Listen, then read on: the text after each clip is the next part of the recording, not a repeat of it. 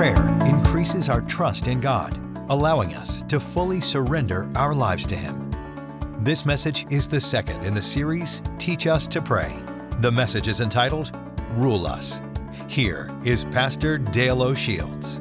Well, last weekend we started a brand new series of messages entitled Teach Us Learning to Pray Prayers That Get Answers.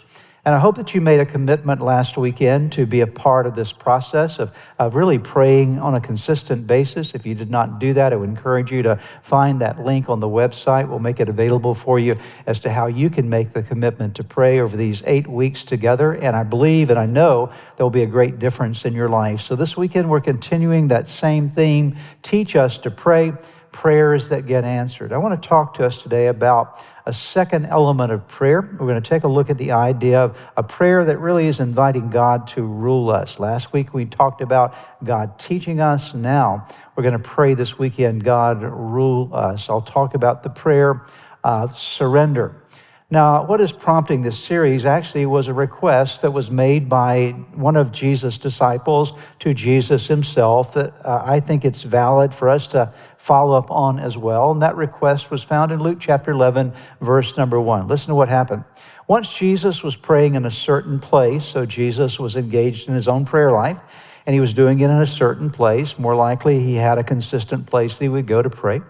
When he stopped praying, that was after he'd finished his prayer, one of his disciples, it's an unnamed disciple, we, we don't know exactly which of the disciples it would have been, but one of his disciples said to him, Lord, teach us to pray. There is the request as John taught his disciples. So here's this request that comes to Jesus Lord, teach us to pray. And again, last weekend we talked about that aspect, the importance of being teachable, learning the basics of prayer.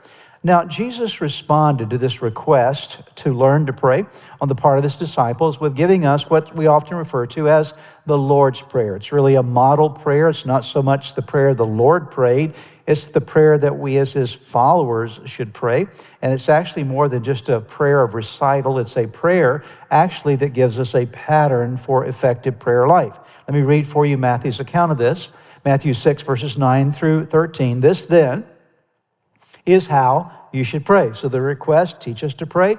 Jesus says, This then is how you should pray. Our Father in heaven, hallowed be your name. Notice this Your kingdom come, your will be done, where? On earth as it is in heaven. Give us today our daily bread and forgive us our debts as we also have forgiven our debtors. And lead us not into temptation, but deliver us from the evil one. There are a lot of different aspects to this prayer, but I want to focus in this weekend on verse number 10, where Jesus said, Pray this way, Your kingdom come, your will be done on earth as it is in heaven. In fact, why don't we say that together? Your kingdom come, your will be done on earth as it is in heaven. So notice the three sections to that prayer. Your kingdom come, your will be done and then the location on earth, just like it is or as it is in heaven. These are powerful, important words. And I want to focus uh, our attention on these words and help us to understand that Jesus is teaching us to pray the prayer of surrender, a prayer inviting God to rule us and to rule the circumstances around us. Now, this follows directly on Jesus saying, Our Father which art in heaven. And so uh, there's this time of worship that leads to this invitation that we make of God to come and rule us as we surrender to Him. So today we're going to look at three things, three simple things, just very easily three things to understand about the rule us or the prayer of surrender. Rule us prayer, the prayer of surrender. Number one, remember this we live in an unruly world and we battle an unruly self. We are living in an unruly world and we're battling an unruly self. This is why this prayer is so important. What if? Here's a question for you. What if the entire world was fully surrendered to God. Can you imagine that for a moment? How different would our world be? Imagine a world without hatred or pride or jealousy or mistreatment or prejudice or deception or sickness or sadness or poverty or any of the other kind of ills that we see in our sinful, broken world. Can you imagine what our world would be like if none of that kind of stuff existed? It would be an amazing thing. And there is a place where none of that stuff exists. That place is called heaven. We're on earth and God is in heaven. And heaven is a place of health, it's a place of holiness, it's a place of wholeness, it is a perfect place, it is a place of justice, it is a place of joy. There's no sickness, there's no sorrow, there's no pain, there's no sin in heaven. And the question is, why do we find none of these things in heaven? Why do we only find in heaven these points of health and wholeness and perfection and justice and joy and health and all this stuff that we just t- talked about. Why is heaven this kind of place? It's not just because God is there, it's because, yes, God is there, but it's also because God rules there. He's in charge there. Everything, all the angelic beings, every aspect of heaven is completely subject to the rule of God, His authority, His will. That's why heaven is such a good place because God is good and His good rule rules heaven. And so none of the bad things that we see on earth exist in heaven because God's rule, God's will, God's kingdom is fully established in heaven. That's what makes it such a wonderful place because everywhere God rules, good rules. Everywhere God rules, love rules. Everywhere God rules, blessing rules.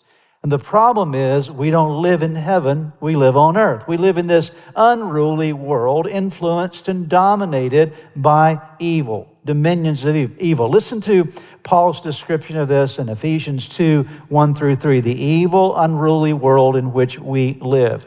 As for you, that's you and me, you were dead in your transgressions and sins, and which you used to live when you followed, notice this, the ways of this world and of the ruler, notice that, the ruler of the kingdom of the air. He's talking about the devil there, the spirit who is now at work in those who are disobedient. All of us also lived among them at one time, gratifying the cravings of our flesh and following its desires and thoughts. Like the rest, we were by nature deserving of wrath. And so Paul says the reason this world world is so broken, the reason this world has so many problems is because it's under the wrong rule.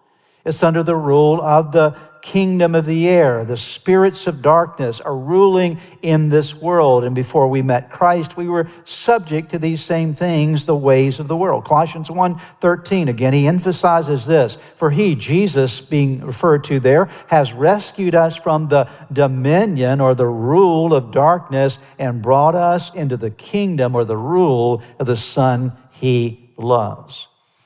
Not only is the world anti God and is the world not subject to the rule of God, but, but we're not either, okay? We can't just say, oh, yeah, it's the world out there. It's the problem with the world. No, the problem with the world is people, and we're people, okay? It's not just some existence of the world. The world's made up of people like you and me. And so it's an unruly world because we're unruly people by nature. Listen, by nature, we're all rebels against God. We don't want God to rule us. Isaiah 53, verse 6 says, We all, like sheep, have Notice this gone astray. We've rebelled against God. Each of us has turned to his own way, and the Lord has laid on him. That's of Jesus, speaking of his death and crucifixion, uh, the iniquity of us all. See, we by nature, think about your own life, and I'll give you a passage related to this in just a moment. We by nature fight and we resist and we rebel against the very one who created us. It's, it's incredible to think about, but here is God who made us, and here we are in the world rebelling against the very very one who created us. We're very unruly people. Paul the Apostle described the unruly nature that he saw in his own self. And I'm sure you can identify with this as well. Has there ever been a time you, you knew the right thing to do? You understood the right thing to do, but you did the wrong thing anyway. You understand, you understood clearly what you ought to be doing, but you actually rebelled and did what you wanted to do anyway. All of us are like this, and Paul described it in Romans chapter 7. Listen to how he described his own struggle. And again, I believe you can relate to this as well. I certainly can. Romans 7, beginning in verse 15, New Living Translation. I don't really understand myself. For I want to do what is right, but I don't do it. Instead, I do what I hate. But if I know that what I'm doing is wrong, this shows that I agree that the law is good. So I'm not the one doing wrong. It is sin living in me that is that rebellion against God that does it. And I know that nothing good lives in me that is in my sinful nature. I want to do what is right, but I can't. I want to do what is good, but I don't. I don't want to do what is wrong, but I do it anyway.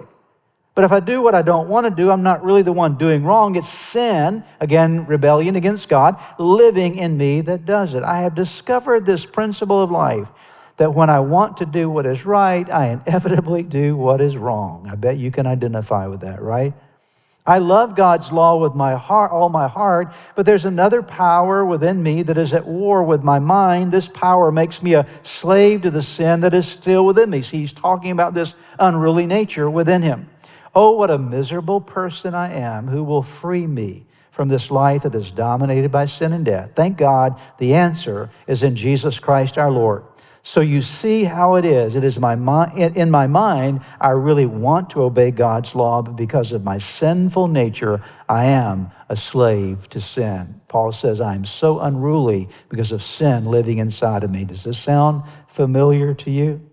We will never be effective in prayer until we become aware of our own wayward, rebellious tendencies. That we're in a situation where you and I live in an unruly world and we're battling with an unruly, rebellious self. All of us have this struggle. Number two, the second thing to remember as we're talking about this prayer of rule us and the importance, your kingdom come, your will be done. Number two, an unruly self needs a loving and powerful ruler. That's why heaven is such a great place. An unruly self needs a loving and powerful ruler. Well, at our house, though, we recently got a puppy.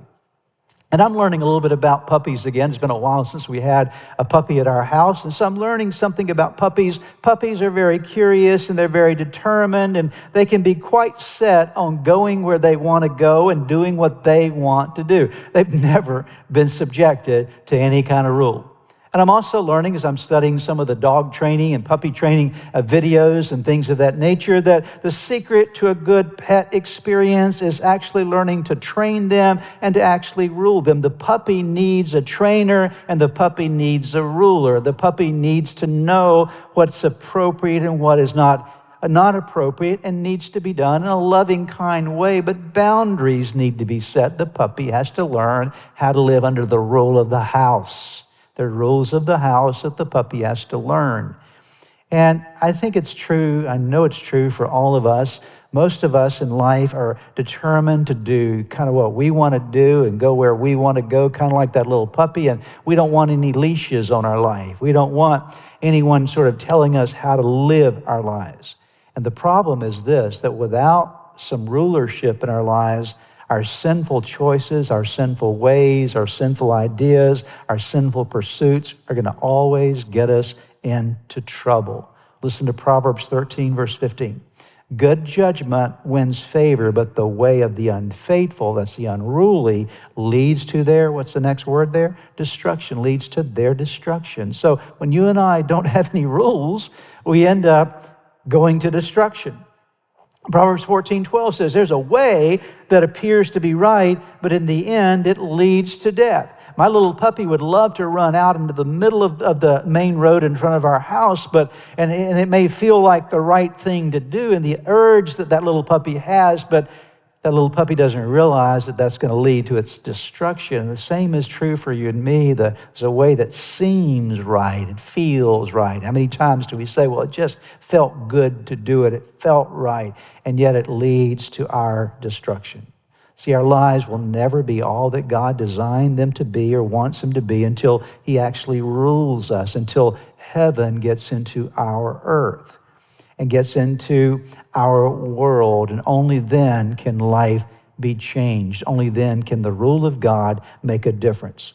And here's the thing to remember you can't make yourself into the person God designed you to be. Only God can make you into the person God designed you to be. And that will only happen when you surrender to Him.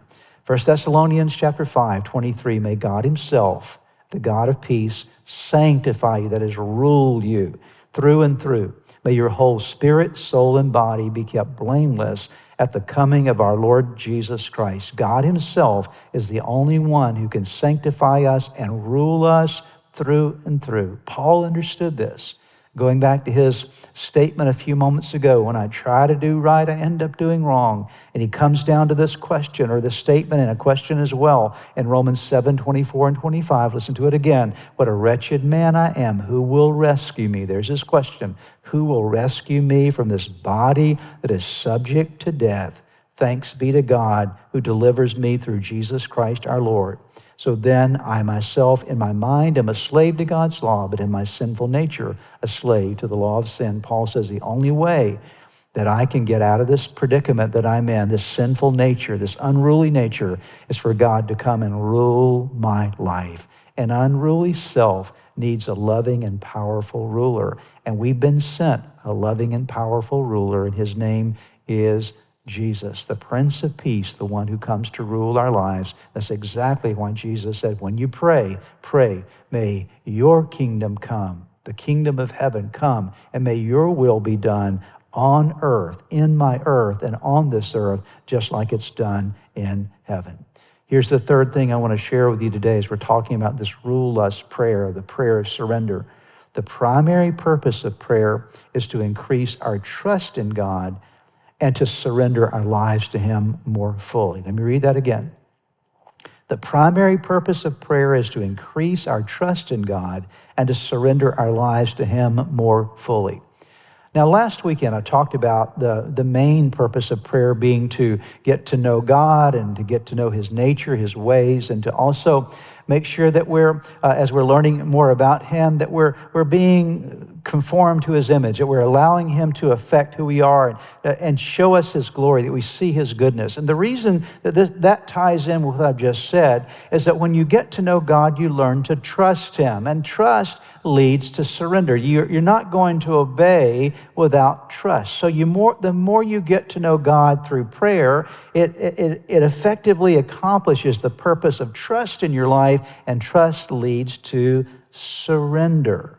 If I were to ask people what is the most important thing about prayer, I think most people would say it's a way to get God to do stuff in my life. If, I, if I'm, I'm praying because I want God to change this or do that or give me this thing. And so we have this tendency to believe that prayer is the primary reason for prayer is to get stuff from God. And as I said last weekend, and we'll remind you of again today, there's no question that God does things for us. We serve a loving, great God who's invited us to bring our requests. But that's not the primary purpose of prayer. The primary purpose of prayer is to increase our trust in God because we know He's good, and then out of that trust, to fully surrender ourselves to God. See, it's not about getting God to change things, it's allowing God to change us so that we change things. Let me say that again.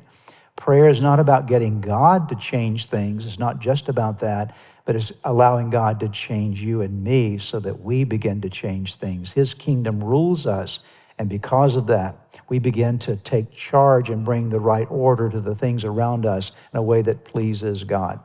I want to take you back to an Old Testament character. I want you to see this at work in somebody's life, this prayer of surrender and what happens when we pray these kind of prayers. I'm going to take you all the way back to the book of Genesis. And there's a, a, man in the book of Genesis by the name of Jacob. You perhaps know that name because it's often referred to in those three patriarchs, the God of Abraham, Isaac, and Jacob. And so we're going to focus for a few moments on, on Jacob as we're wrapping up today's message. When you study the life of Jacob, you'll find that Jacob, by nature, was a very unruly guy. He was a very conniving guy. In fact, he's a con artist. In fact, his name means deceiver. That actual word Jacob means a deceiver, a con artist, we might say. You might recall that it was Jacob who tricked his very own brother out of his birthright by selling him a bowl of soup for his birthright. And it was Jacob who actually uh, misrepresented who he was to his father, deceived his father, and stole the firstborn blessing. Jacob, I will tell you, Jacob was a rascal. He was, a, he was bad news coming. Jacob was a deceiver. He had a very unruly nature after he had stolen the birthright from his brother Esau and the firstborn blessing from his brother Esau. Esau hated him so much that Esau decided that he was going to kill him. And so Jacob had to leave. And Jacob ends up for a number of years living with his uncle uh, Laban. And of course, that's an interesting story in and of itself. And finally, God sends Jacob back home again. So Jacob is making his journey back home again. The last time he left home, he knew his brother Esau wanted to kill him. Now he's going back into the same threatening territory again. God said, Go back home. So he's going back home. So now is this impending confrontation that is right before Jacob as he's about to head home and have to encounter his angry, resentful brother again. Let me pick up the story in Genesis chapter 32, beginning in verse number six. Are you with me? So he's going back home again. Notice what happens. When the messengers returned to Jacob, they said, We went to your brother Esau, and now he's coming to meet you, and 400 men are with him. So here's Jacob coming back home again. He sends some messengers out to check on what's ahead of him, and the messengers come back to Jacob and said, Jacob, we saw Esau.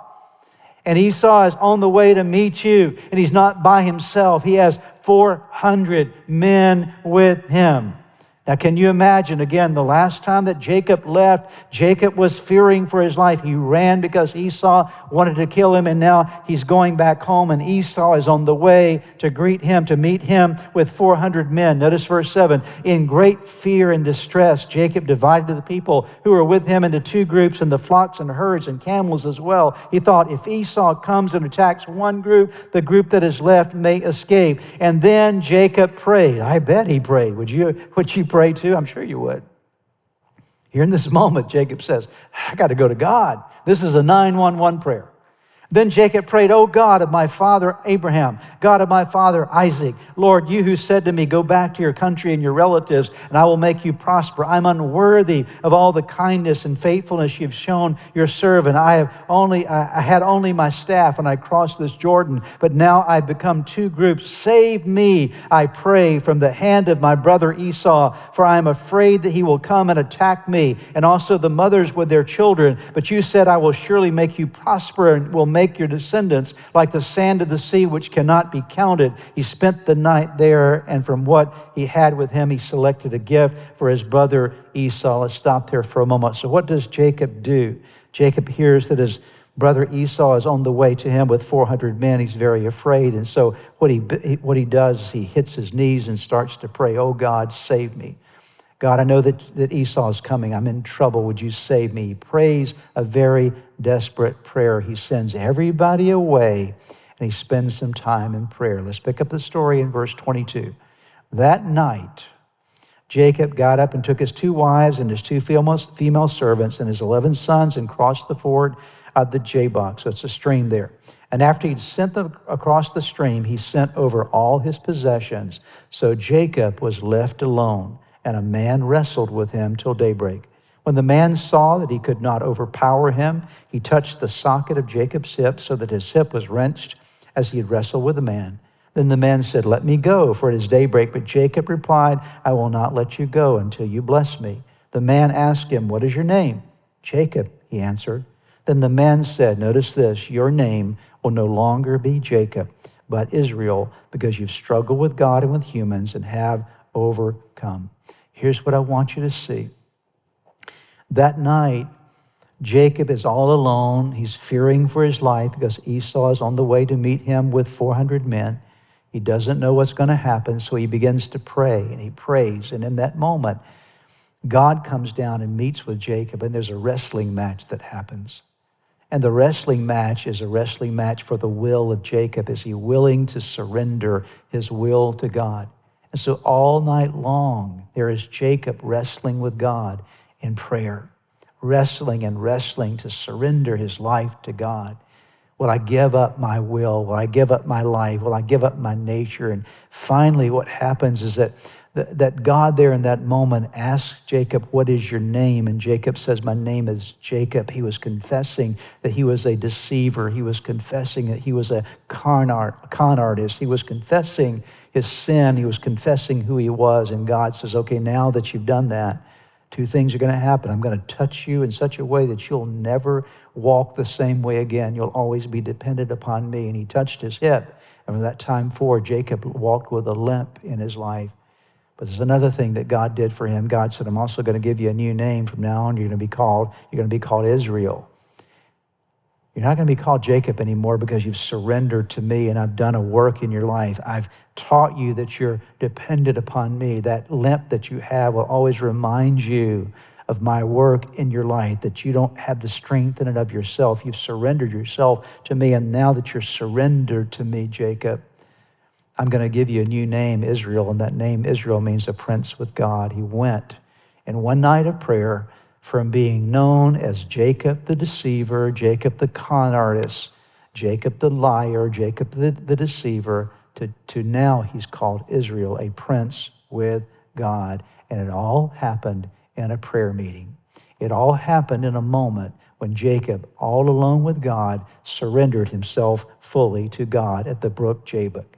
There in that night, he learned something about praying the prayer of surrender. He learned that the primary purpose of prayer wasn't deliverance from Esau. The primary purpose of prayer was deliverance from himself. So many times in life, the things that we're praying for deliverance from, it's not, that's not really the issue. What the issue is, is deliverance from ourselves. Deliverance from the things in us that are so unruly. And that's why Jesus said, when you pray, spend some time inviting God to come and rule you because we're all unruly and pray your kingdom come and your will be done. Lord, whatever is unruly in me, I, want to let go of it. Whatever is rebellious in me. I want to surrender it. I want to surrender to you my will, and I want to surrender to you, God, my, my ways. I want to surrender to you my, my own reasonings, and I want to surrender to you my fears and my all of my objections to your rule and reign in my life. And God, I want to surrender to you control of my life and trying to control stuff in my life. And God, I want to even surrender all my desires to you. I want to give you everything. I want it all to be about you, God not about me, but about you. I don't want to be the Jacob anymore. Here's the beautiful thing, by the way, about that story is that after Jacob submitted himself, surrendered himself to God, and that night there was this great victory in his own life. By the time that Esau arrives, Esau chose to be Jacob's friend. There was no confrontation, there was only friendliness that occurred because God moved in, in Esau's life in such a way that brought about peace in that relationship. And so the very fears that Jacob had were dealt with out of the surrender of his own life. See, God can take care of everything else in your life if you'll just simply surrender yourself to him. Jesus prayed this way. He learned, he, he taught us to pray, May your kingdom come, your will be done on earth as it is in heaven. But he also demonstrated this in his own life. Do you remember on the night that he was taken to the garden. He went to the Garden of Gethsemane and he goes there to pray with his disciples and he takes Peter, James, and John with him into the garden. And he goes a little further distance away from them and he begins to pray as he knows he's going to be arrested and crucified the next day. Do you remember the prayer that Jesus prayed? It was his own night, just like Jacob. Jacob had a night alone with God. Now Jesus has his alone moment with God. And notice what he prays Luke 22, verses 41 and 42. He withdrew about a stone's throw, throw beyond them, that's Jesus, knelt down and prayed. Here's what he prayed Father, if you're willing, take this cup from me. Yet, what does he say? Not my will, but yours be done.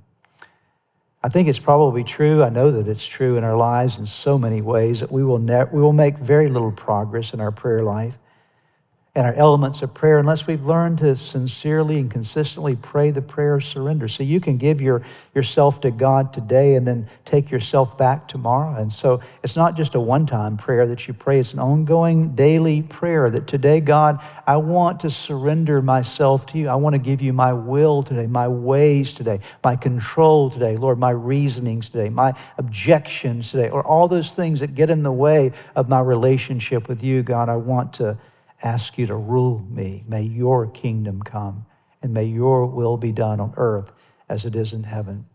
We live in a very unruly world. Why? Because God doesn't rule. We're very unruly in ourselves. Why? Because often we don't allow God to rule us. So we need to let heaven come to our earth. We need a loving, powerful ruler in our lives that'll move us along the right path and when you and I begin to understand that prayer is not just about getting God to change things, It's all about allowing God to change us. That's when we, we begin to understand what the real power of prayer is all about. Can I encourage you this weekend to begin to pray daily, regularly, consistently? God, may your kingdom come and may your will be done in my earth, just like it is in heaven. Lord, heaven is a perfect place. I want the peace and the perfection and the beauty of heaven to rule in my life. May it rule in my family. May it rule in my friends. May it rule in my work. May it rule in everything that I do. May your kingdom come. May your will be done on earth as it is in heaven. I am asking you to rule me. I am praying the prayer of surrender. Would you bow with me as we pray together? Father, we thank you so much for the opportunity that we have this weekend to study your word. What a joy it is to come to the word of God and let it speak to us. And Lord, we believe that you're saying something to each one of us and reminding us of the importance of praying that prayer of surrender, that you would come and rule each one of us. We confess, Lord, that we're very unruly. We don't like we don't like to put the leash on in life. We, we want to do things our way. By nature, all of us, like sheep, go astray. And I'm praying in the mighty name of Jesus. I'm praying for all of us that, Lord, today we would begin to pray that prayer of surrender as sincerely as you will help us to be through the power of your Holy Spirit. And we pray, Lord, that as we do surrender ourselves to you, that not only would you change us, but you would change the world around us through us. For that, we thank you in Jesus' name. I would like to close today by giving you an opportunity to ask Jesus to be the Lord of your life. Would you pray with me right now? Right where you are, just simply bow your head with me, and I'm going to give you a prayer to pray, and you can simply speak this prayer out, whisper this prayer out, and from the sincerity of your heart, call upon God, and I promise you that He will hear and answer you. So let's pray together. Start by simply whispering the name Jesus. Let there come uh, from your heart just the declaration of His name. Say, Jesus, I know that, that I am a sinner, that I have fallen short with you. I'm sorry for all of my sins. Jesus, I believe in you. I believe that you are God's Son. I believe that you are the Savior of the world. I believe that you died on the cross for my sins. And I believe that you rose from the grave, that you are alive today. Now pray these words. Say, Lord Jesus, come into my heart. Come into my life. Forgive me of my sins. Give me a new start in you. I commit my life to you. In Jesus' name, amen. Now, if you prayed that prayer with me, I want to encourage you with a promise from God's Word that says that when we call upon God's name, we call upon the Son of God, there is salvation that comes to our lives. He changes us from the inside out, and you become a new creation. Old things pass away, all things become new. And that's exactly what has happened to you today. Your next step really is to make sure that you get into a good Bible believing church. And you begin to study God's Word, get God's Word in you, and to make sure that you get a copy of the Bible if you don't have one and begin to read it. Spend some time every day in prayer. And I would encourage you also to check out the resources on our website that will help you to get going in your relationship with Jesus. You can find them at church-redeemer.org. Get those into your hands. Get started in your new life with Jesus Christ. Thanks again for joining us today. May God bless you, and we look forward to seeing you next time.